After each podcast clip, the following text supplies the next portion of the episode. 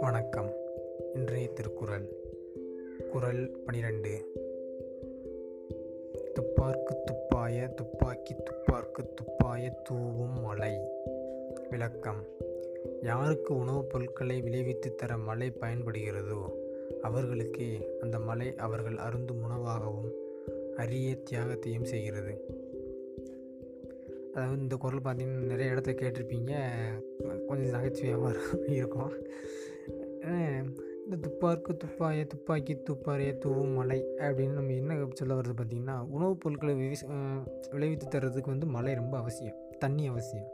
அப்போ இந்த யாருக்கு ஃபஸ்ட்டு ரொம்ப ரொம்ப முக்கியமாக தேவைப்படுது விவசாயிகளுக்கு. ஏன்னா விவசாயம் பண்ணுறதுக்குன்னா தண்ணி இல்லைன்னா எந்த விவசாயமும் நடக்காது.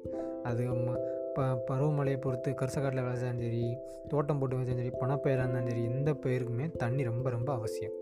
அந்த தண்ணி பார்த்திங்கன்னா சில மோட்ரு இல்லாதவங்க மழையை நம்பி தான் இருப்பாங்க. உதாரணத்துக்கு இந்த பா பாசி பயிர் பருத்தி சில இந்த மாதிரி இருக்கும்போது கரிசக்காட்டிலாம் பார்த்திங்கன்னா மழை இருக்காது. அதெல்லாம் வா இந்த மழை மழையை நம்பி மட்டும்தான் கிணறு இருக்காது. மழையை நம்பி மட்டும்தான் விவசாயம் பண்ணுறாங்க அந்த மாதிரி நம்ம வாழ்கிறதுக்கு தேவையான தண்ணியும் வேணும் உணவும் வேணும். தண்ணியை மட்டும் குடிச்சிட்டு ரொம்ப நாளில் வாழ முடியலை அந்த உணவை தயார் பண்ணுறதுக்கு மல் தண்ணி ரொம்ப அவசியம்.